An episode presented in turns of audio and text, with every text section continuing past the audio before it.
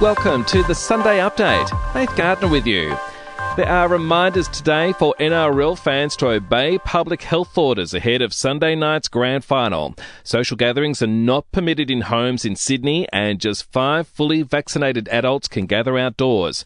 New South Wales Health's Dr Jeremy McAnulty says it's vital residents don't lose focus. Well, I hope everyone enjoys the game. I want to remind people to continue to follow the the safety rules to keep yourself and your loved ones and your community safe from COVID. While the decider between the Panthers and the Rabbitohs hinges on how many COVID cases there are in Brisbane today. The ARL Commission says Suncorp Stadium is on track to host, but it could be moved to Townsville if a spike in infections puts Brisbane back into lockdown.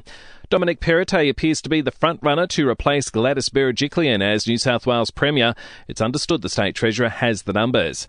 Melbourne will become the most lockdown city in the world on Monday. The city has been under the safety measure for 245 days, joining Buenos Aires. It's Breast Cancer Awareness Month, with its focus being on the importance of mammograms. The National Breast Cancer Foundation Samantha Oakes says there's been a concerning drop in appointments since the COVID pandemic began. We've seen reductions in breast screening appointments and breast cancer related surgeries that include, unfortunately, a reduction in biopsies and mastectomies that could result in increases in the number of people diagnosed with more advanced cancers in the years to come. We've lost an hour of sleep overnight with daylight saving kicking in for most of the country except for WA, Northern Territory and Queensland.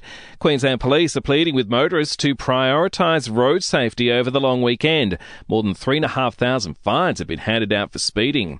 In the US, thousands have gathered in cities across the country in support of abortion rights. And former President Donald Trump has asked a federal judge in Florida to get Twitter to restore his personal account.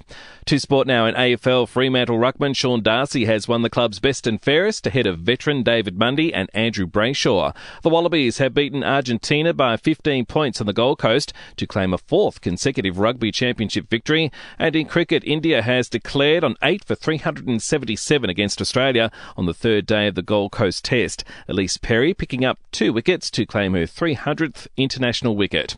To entertainment news now, the Queen is reportedly funding Prince Andrew's legal fight against allegations of sex abuse. The Duke of York is battling a lawsuit which claims he sexually abused a 17 year old 21 years ago. The latest James Bond installment, No Time to Die, Daniel Craig's last as 007, is set to make more than 100 million on its opening weekend. And Jennifer Lawrence and Amy Schumer have both attended abortion rights rallies in New York. And we'll see you tomorrow morning for another episode of The Update.